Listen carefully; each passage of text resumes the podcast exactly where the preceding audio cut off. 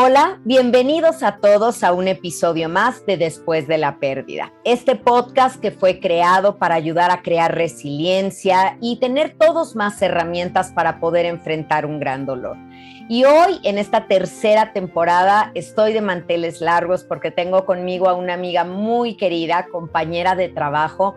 Yo podría presentarla como una extraordinaria actriz, conductora, reina de belleza, bueno, maestra de yoga, podría decir tantas cosas, pero quiero dejar que ella se presente como le gustaría que las personas la conozcan. ¿Quién es Luz María Cetina? Ay, mi Gaby, gracias, gracias por esta invitación y, y nunca me había pasado esto donde me retan a presentarme o cómo me gustaría que me presentaran, es, me lo hubieras dejado de tarea, pero bueno, esto es espontáneo y, y yo creo que pues Luz María Cetín es una mujer que está constantemente en una búsqueda, es una mujer que se considera eh, perfectamente imperfecta, eh, pero con muchas ganas de aprender, de evolucionar de sus experiencias, de sus errores, eh, de todo lo que la vida le va presentando. Entonces, me considero una mujer en una búsqueda constante. Ay, me encanta lo que dices. Me recordaste a Jorge Bucay, que hablaba del buscador y decía que un buscador no necesariamente es alguien que encuentra, es para quien la búsqueda es una actitud ante la vida. Y sí, eso te queda muy bien. Eso yo te describiría así y como alguien extremadamente congruente, una extraordinaria mamá, alguien que sabe poner límites con amor, que es clara, que es asertiva.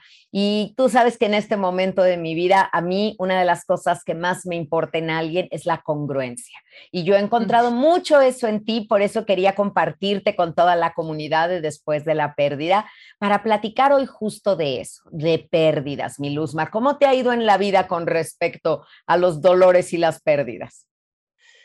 Ay, ay, ay, pues yo creo que, fíjate que yo creo que nadie nos salvamos ni de los dolores ni de las pérdidas. No. Eh, y, cada día me queda más claro que la vida de eso se trata. Este, claro que hay pérdidas eh, de seres amados que no volvemos a ver en este plano, por lo menos, eh, como fue el caso de mi madre, que dolorosamente la perdí cuando tenía tres años. Pero también hay pérdidas de todos los días, o sea, hay pérdidas de este día que estoy conectando contigo y esta plática tan rica se va a esfumar en un minuto, ¿no? Este, o un fin de semana de amor y de pasión con mi pareja, o una plática intensa y profunda con alguna de mis hijas que me cuentan netas que nunca me había contado. Y, y son esos instantes que sabes que van a pasar y no van a volver. Y yo creo que la lección de haber perdido a mi mami tan chiquita justo me da esta perspectiva en la vida de saber lo efímero que es. Esto no quiere decir que ya esté de acuerdo con eso o no, que lo trabaje y que esté ok con saber que la vida es tan, tan de repente, ¿no? Tan un segundo. Em, pero, pero sí creo que me ha dado esa conciencia de, de saber que la vida es aquí y que la muerte está caminando junto todo el tiempo. ¿Sí? Que está paralelamente, yo digo, por si se nos ofrece algo, ¿no? Si estamos todos, todo bien, ella no tiene que trabajar, pero si algo ocurre, una enfermedad, un accidente, pues tiene que ponerse en marcha. No es nuestra enemiga, ahí está. Yo creo que es parte de la vida y que hay que aprender a abrazar su presencia en todo, en todo, en el día para que llegue la noche, en la, en la semilla para que nazca el fruto, todo tiene un ciclo y todo muere. Y de estas pérdidas, Luzma, que has tenido en tu vida, ¿con cuál, te gustaría platicarnos hoy? ¿De cuál te gustaría compartirnos con el objetivo no solamente de que las personas te conozcan más, sino de decirle a todos que todo el mundo tiene pérdidas, que si algo no se equipara, salgamos en la tele o estemos en el radio o sea alguien de teatro, a todo el mundo le van a ocurrir cosas y va a tener pérdidas. Pero esas pérdidas te cambian en la vida y tú decides si te cambian para bien o para mal. Platiquemos hoy de alguna que tú hayas tenido.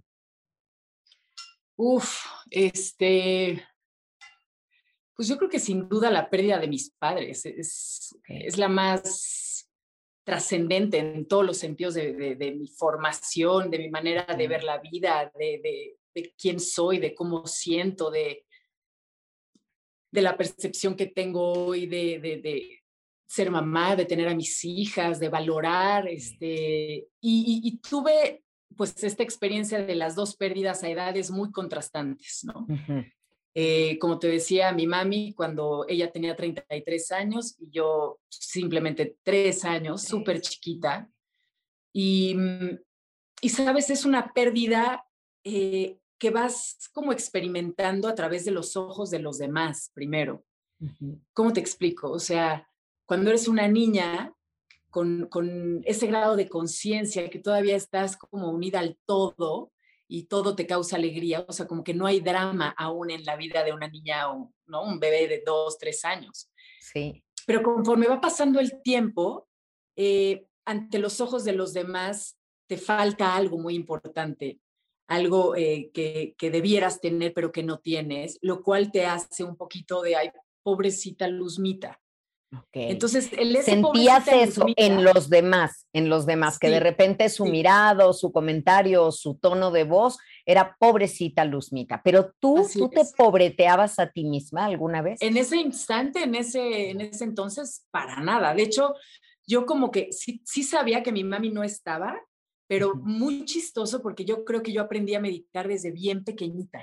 O sea, porque hago consciente esos momentos de presencia y tengo una clara imagen de cuando de repente estaba sentada eh, en mi en mi como cunita de viaje que te ponían, ya sabes, para no caerte de la cama, que era como un corralito. Entonces todavía me dormían ahí a los tres y pico de años. Y yo me acuerdo perfecto de estar así, que me estaba dando el sol y entraba como este rayo de sol. Y sabes, cuando ves las partículas de polvo que las puedes exacto, distinguir.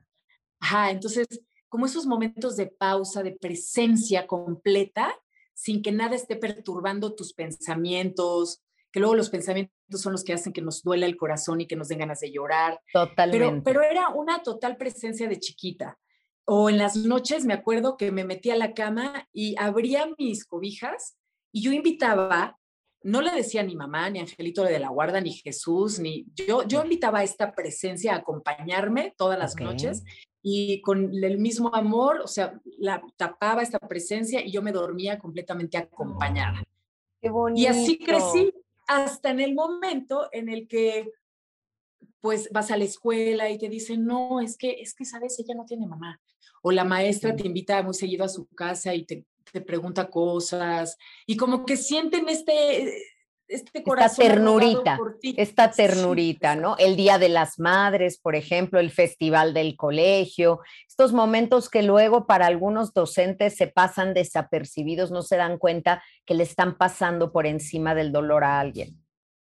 Exacto, exactamente. Y, y como que yo, mientras pasaba el tiempo, me daba cuenta que pues eso era algo muy doloroso y que tenía que dolerme o sea, no era nada más algo de parte de la vida que así me pasó y punto. Tenía que dolerme porque era algo fuerte para los ojos de los demás. Entonces, en mi adolescencia y todo, poco a poco fui, ya no fui percibiendo esta presencia tan presente de chiquita. este, y entonces ya, pues como que me fui más hacia la vida exterior y, eh, ¿no? Como casi, casi también a usar a mi favor el ser víctima de esta situación. Sí, seguro uno en algún momento pues lo capitalizas a tu favor a ver qué ventaja o qué puedo obtener de esta situación que no escogí, como yo le llamo lo dado no pedido en la vida. Oye, Luzma, tu papi, ¿qué, ¿qué función hizo aquí? Porque yo te veo como una persona súper independiente. ¿Él dejó que tuvieras esa independencia o te volviste muy dependiente a él? Pues fíjate que la, la misma circunstancia de vida me, me volvió independiente, o sea, él se casó como cuando yo tenía seis años, más o menos seis, siete años. Se casa, ahora le digo mi mamastrita con mucho cariño, pero en ese momento con una madrastra bruja macabra. No, en su momento fue muy dura, o sea, nos, nos educó de una manera súper rígida y, y era un tipo de educación que para mí llegó a saturarme, ¿no? Como la manera, los gritos, este, muchas veces el, pues sí, hasta la violencia psicológica claro. era fuerte en mi casa. Este, te digo, yo, yo sé hoy por hoy que ella trataba de hacer su mejor papel, pero en ese momento yo me saturé, no podía respirar bien, tenía muchísimos tics. Entonces yo me fui de mi casa a los 19 años. Uy, muy o sea, yo dije, sí, o sea, no, no puedo más con este estrés. Y entonces mi papá habló conmigo y me dijo, bueno, pues si tú necesitas irte, pues adelante, pero pues de esta casa no te puedes llevar nada. y pues vas, ¿no? Entonces esto fue a los 19 años y me fui a, vivir a casa de una tía dos años y a los 21 años fue que gané Nuestra Belleza México. Y entonces desde ese momento hasta hoy, o sea, de los 21 hasta los 48 años, pues he sido independiente. Y trabajadorcísima.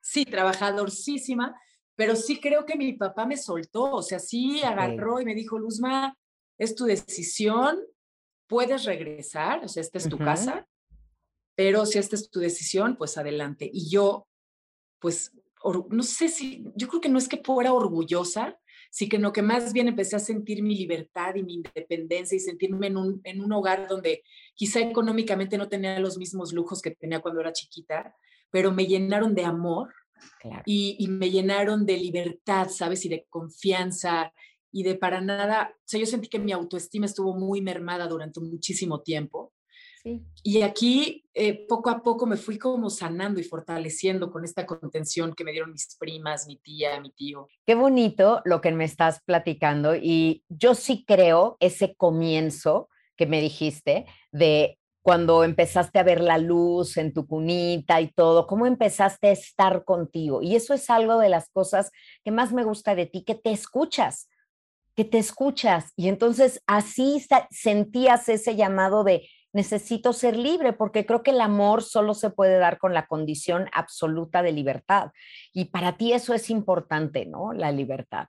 Entonces, ya que, ya que empezaste a trabajar y empezaste ya en forma después de ganar un certamen y todo, ¿siempre te mantuviste cercana a tu papá o hubo un tiempo que toda tu vida era el trabajo? Quiero saber en esos momentos, ¿con qué herramientas contabas? ¿El trabajo ha sido en tu vida siempre como un barandal, algo que te ha ayudado a lidiar con las ausencias? Mm, no, no, no. O sea, sí empecé a trabajar muy chiquita. Eh, yo mantenía mi casa, una casa que él me, me, prestó donde vivió mi mamá y él, y le tenía mucho cariño a esa casa, entonces esa nunca la vendió. Entonces yo mantenía esa casa con uno de mis hermanos y demás. Eh, mi papá emocionalmente muy presente para mí. Em, obviamente en etapas cuando yo estaba muy rebelde, o sí, o habían cosas que me enojaban mucho, o sea, a mí me daban muchos celos que no me pusiera la atención que yo sentía que merecía, ¿no? Como que sentí que él se enfocó mucho más a su mujer y a la hija, a Sol, que es Sol mi hermana, o sea, hoy por hoy la amo, pero en ese momento de chiquita, pues no entiendes que como que te están desbancando ahí de tu tribu, ¿no? Ajá. Y entonces eh, la presencia de Adriana y de Sol fue muy fuerte en mi vida. Mi papá las amó, las adoptó a Sol como hija, Adriana pues obviamente como su mujer, y yo me sentí desbancada. Muchos años me sentí desbancada, desde, o sea, te digo que me fui de casa muy chiquita, y este, entonces, ese fue a lo mejor como mi rollo con él, como sentir que a sus hijos nos puso en un segundo lugar y para él su pareja agarró primer lugar, así hasta el día de su muerte. Okay. Y en diferentes etapas de mi vida y de mi edad, pues lo fui entendiendo, ¿no? O sea, mi papi murió hace cuatro años. este, obviamente hoy puedo entender lo importante que es una pareja para nosotros, o sea, que nuestros hijos son prestados y que van a hacer su vida y que con quien terminas es con esta, este amor que tú escoges, ¿no? Si bien te vayas una pareja linda y todo, pues vas a, a crecer con, con, esa, con ese ser, pero... Sí, tu pareja pues es tu proyecto de vida, tus hijos no. Pero en el momento lo sentiste muy duro. Muy duro y, y, muchas veces me enojé y se alarmé de tos y de celos y demás. Pero, sabes, mi papá siempre me hizo sentir lo orgulloso que estaba de mí. Okay constantemente, o sea, siempre tenía sus ojos, o sea, su manera de mirarme, este, lo que me decía cuando nos dábamos mucho estas comidas entre semana donde éramos él y yo y nos platicábamos nuestros temas más íntimos. Así yo le conté, era mi, mi, mi confidente, mi asesor, mi administrador, mi, mi, todo. O sea, mi papá era mi psicólogo, mi mejor amigo, entonces, está muy cañón porque también fue mi papá y mi mamá de alguna manera durante tiempos, ¿no? Espacios en mi vida. Y, y sí, o sea, el que él se haya muerto, ahí sí sentí lo que es de verdad una pérdida hijo, de un ser que representa tanto, tanto, tanto, ¿no? Como que la orfandad entonces sí te cayó encima, ¿no? La, la cortina que había hecho tu papá era enorme para que no la sintieras tanto de pequeña tal vez, pero cuando él falta, ¡pum! El mundo cambió, ¿no? Sin duda, sin duda, sin duda, sin duda cambió, pero también siento que me dejó muy bien armada. Sí, no estamos no estamos listos para la partida de un ser querido, pero estamos formados. No hay preparación ni vacuna para el dolor, pero todo lo que te dio en la vida. Y esto que decías, Luzma, que es precioso, el ver el orgullo de, unos de un padre en su mirada. Yo quisiera invitar a todos los que nos escuchan a que revisen con qué ojos ven a sus hijos, porque los hijos lo sienten, si los juzgan, los descalifican, los aprueban, es amor. A veces he visto, y así en un centro comercial, en la calle o algo, una mamá o un papá que le echa una mirada 30-30 al niño, horrible, pero con unos sentimientos bien feos que, que no se vale. Creo que ahí descargamos muchas otras cosas que nos pasan y miren qué bonito escucharlo de ti, cómo recuerdas esa mirada probatoria, cómplice, solidaria de tu papá. Sí, sí, sí, sí, así fue y, y, y pues sí, me hizo tener una relación con él muy especial, o sea, muy, muy especial, un hombre completamente generoso, generoso con su, con su manera de querer y de amar, ¿no? A lo mejor no, no tan generoso con su tiempo como a mí me hubiera gustado. Te digo que lo celaba y se iba de viaje a lo mejor dos meses, pero cuando regresaba el, tiempo que me daba, la calidad de tiempo que me daba era inigualable y lo voy a seguir extrañando siempre, ¿no? Siempre, siempre. Sí, pero también lo vas a seguir honrando siempre, porque estoy seguro que si desde el cielo se viera, cosa que yo no creo que pase, pero si desde el cielo nos vieran, seguiría con esa mirada de gran orgullo de ver tus logros, cómo eres tú ahora como mamá.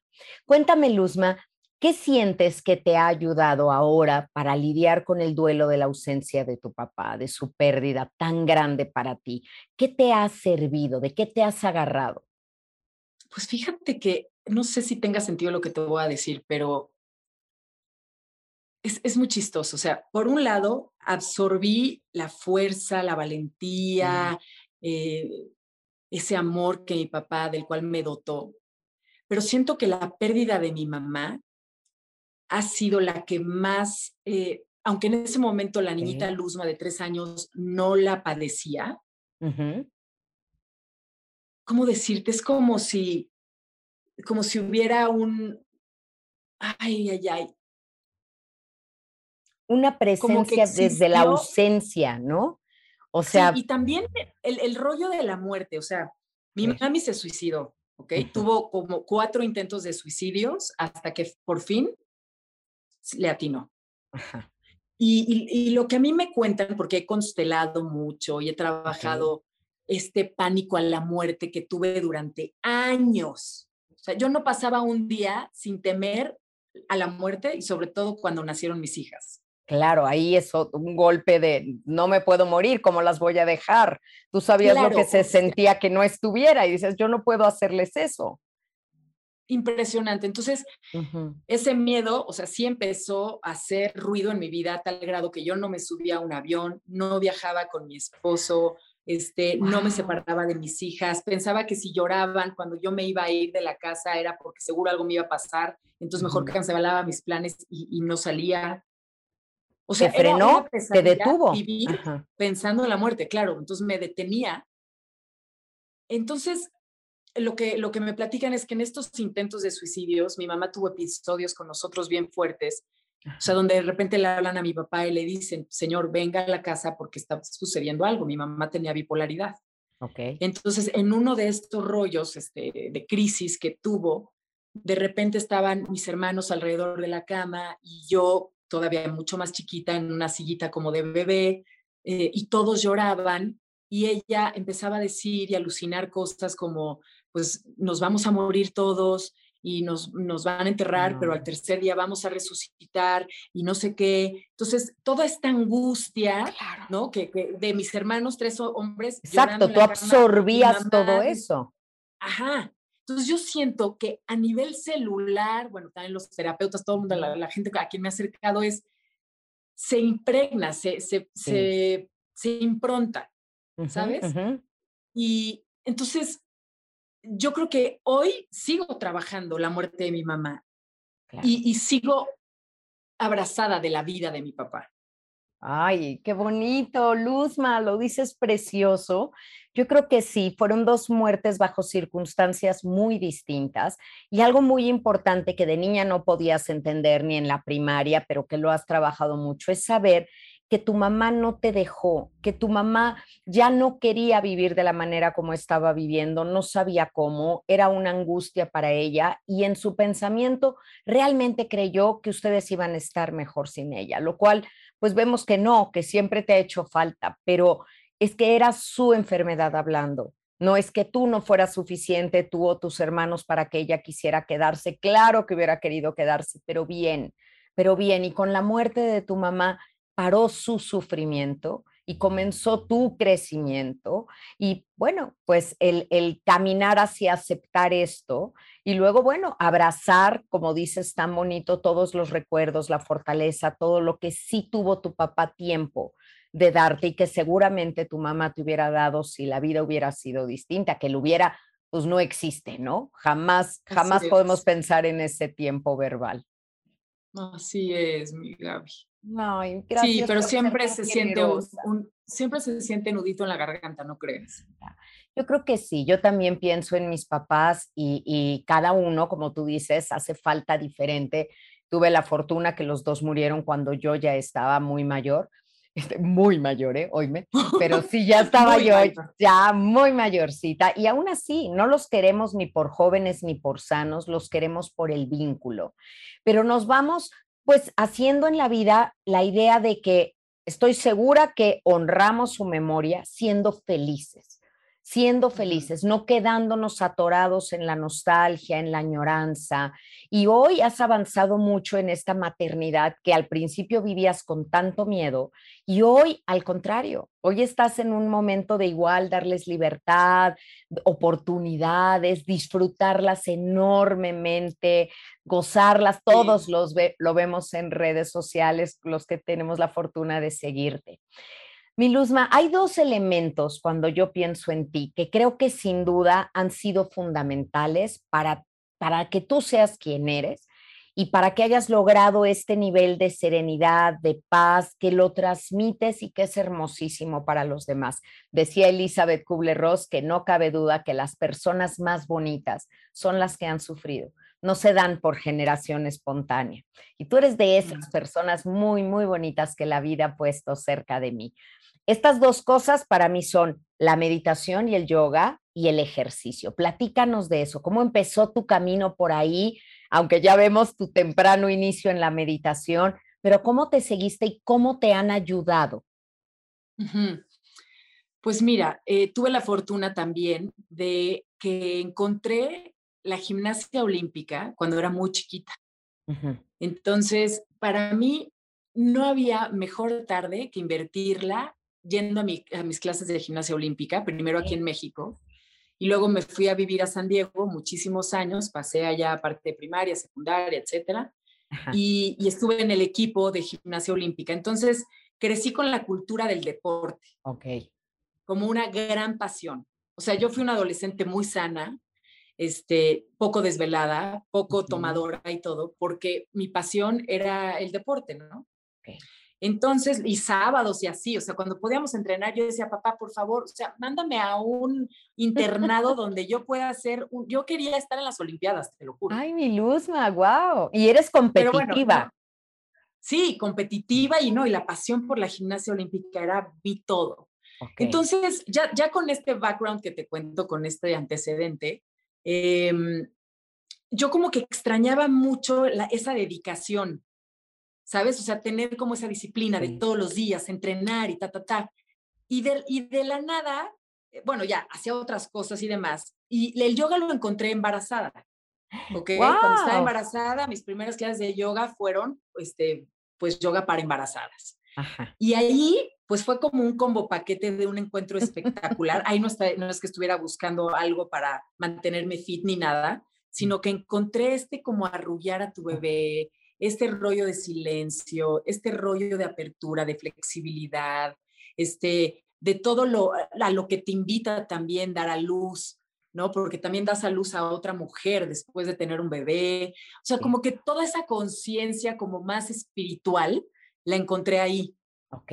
Después ya, después de tener a Isabela y a Luciana, que se llevan muy poquito tiempo, mis primeras dos hijas, dije, no, es que qué maravilla esta disciplina. Y entonces me empecé a meter, pero en, en yoga, pero ashtanga, que es un tipo de yoga muy... Muy pues, intenso, ¿ya? Sí, súper intensa.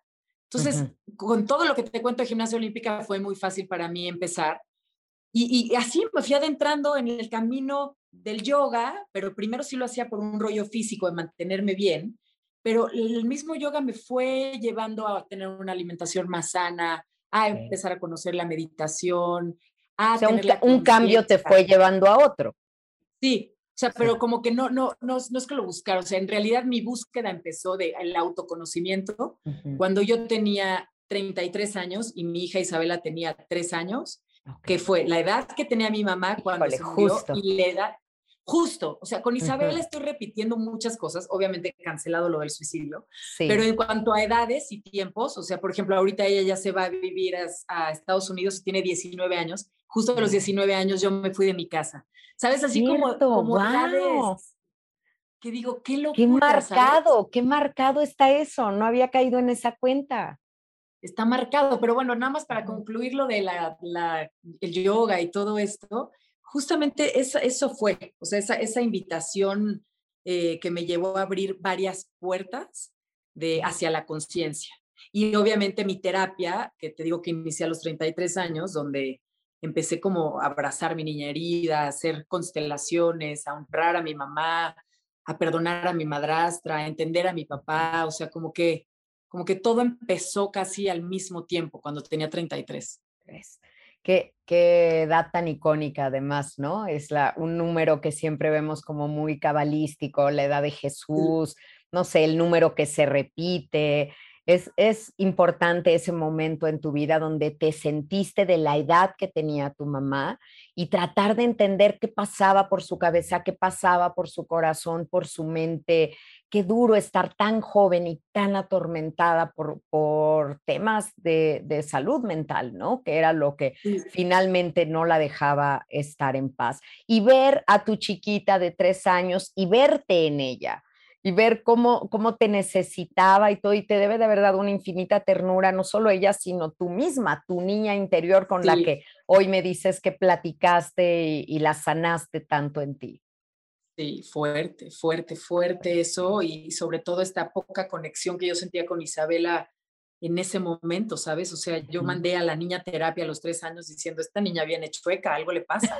Cuando la terapeuta me dice, a ver, Luzma, vamos a hablar un poquito chueca. de ya, o sea, me dice, no, a ver, más bien vamos a trabajar con tu niña herida, vamos a trabajar. Yo nunca había ido a terapia.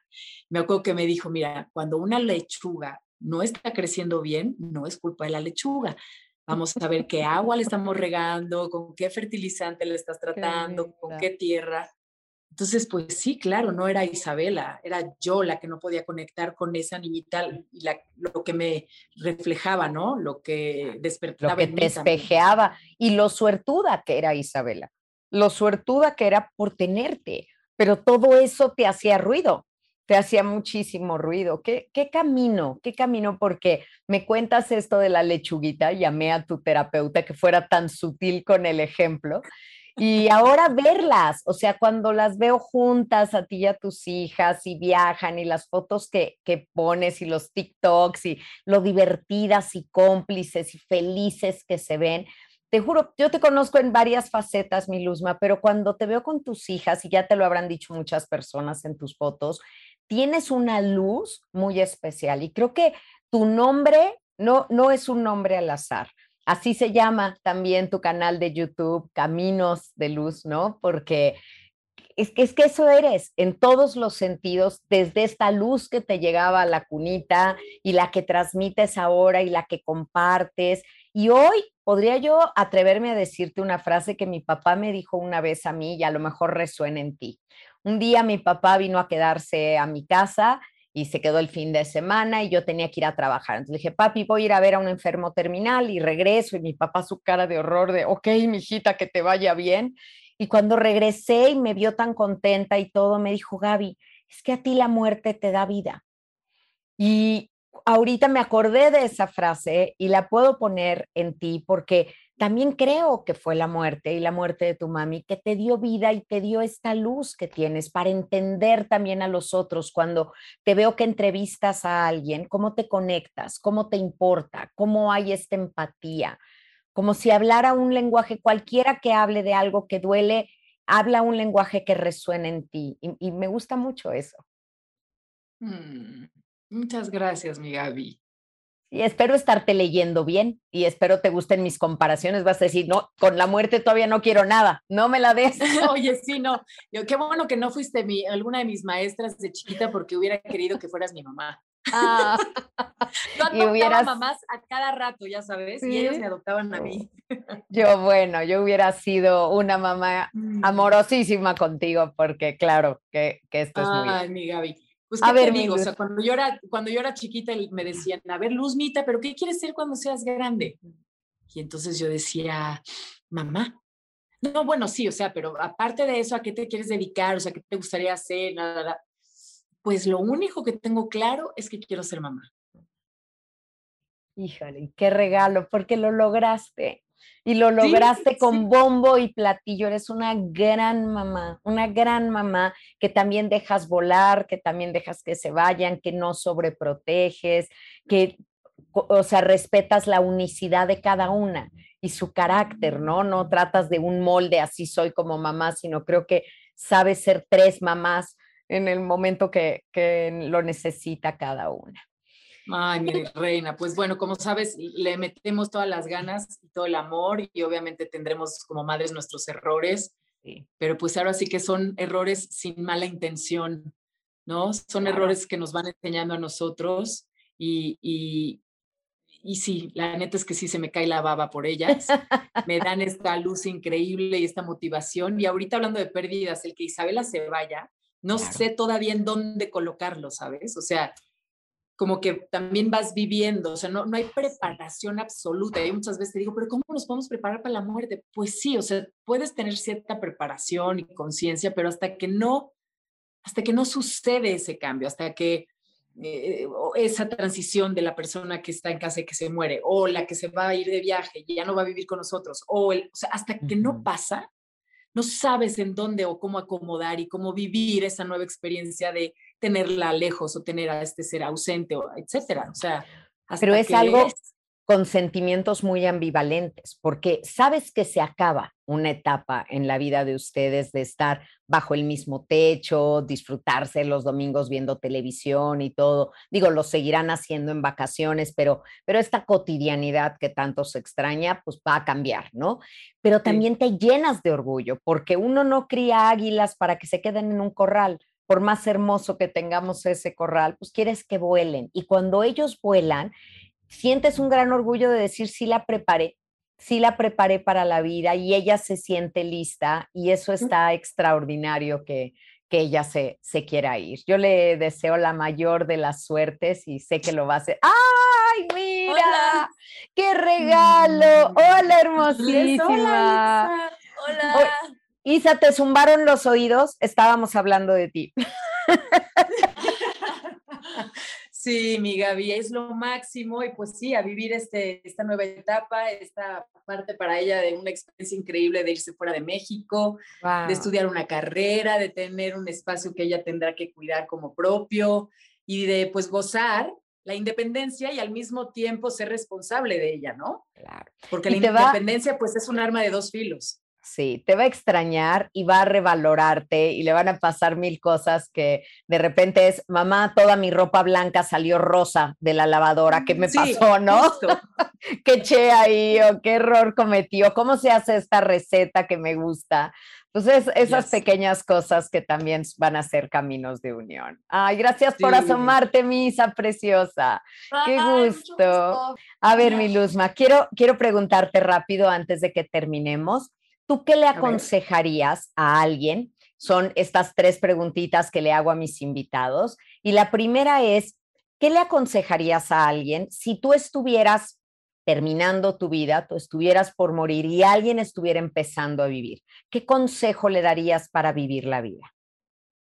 Le aconsejaría que viva la vida eh, desde un lugar de espectador, que disfrute del show, que disfrute, disfrute, eh, disfrute doble, ¿sabes? Porque cuando estás viviendo, pero aparte estás observándote, disfrutas de doble manera. Eh, la que se está comiendo la fruta le sabe, pero al espectador le da el gusto de, de, ver cómo se come la fruta y aparte se le antoja. O sea, cuando estás como de espectador, uno no te tomas la vida tan en serio, porque sabes que es un show. No la sufres, no la sufres, la disfrutas. Exacto, o sea, el espectador es, es como cuando ves una película, y esto a muchos, muchos maestros espirituales me encanta el ejemplo que te dan, es, a ver, seamos como la pantalla del televisor. Cuando estás viendo una película y de repente hay un incendio, la pantalla no se va a incendiar. ¿Sabes? O sea, eh, hay experiencias que pasan, que unas son más rudas que otras, más difíciles, pero cuando tú lo observas desde afuera, como con, esta conciencia de que e, solamente venimos un segundito a vivir una experiencia maravillosa y, y, hacemos como unos pasitos atrás, lo vivimos desde otra conciencia, quizás sin tanto drama, sin tanto ser víctima, sin tanto tomarte las cosas tan a pecho, tan en serio, como si las cosas te pasaran a ti porque tú esto y lo otro y lo otro.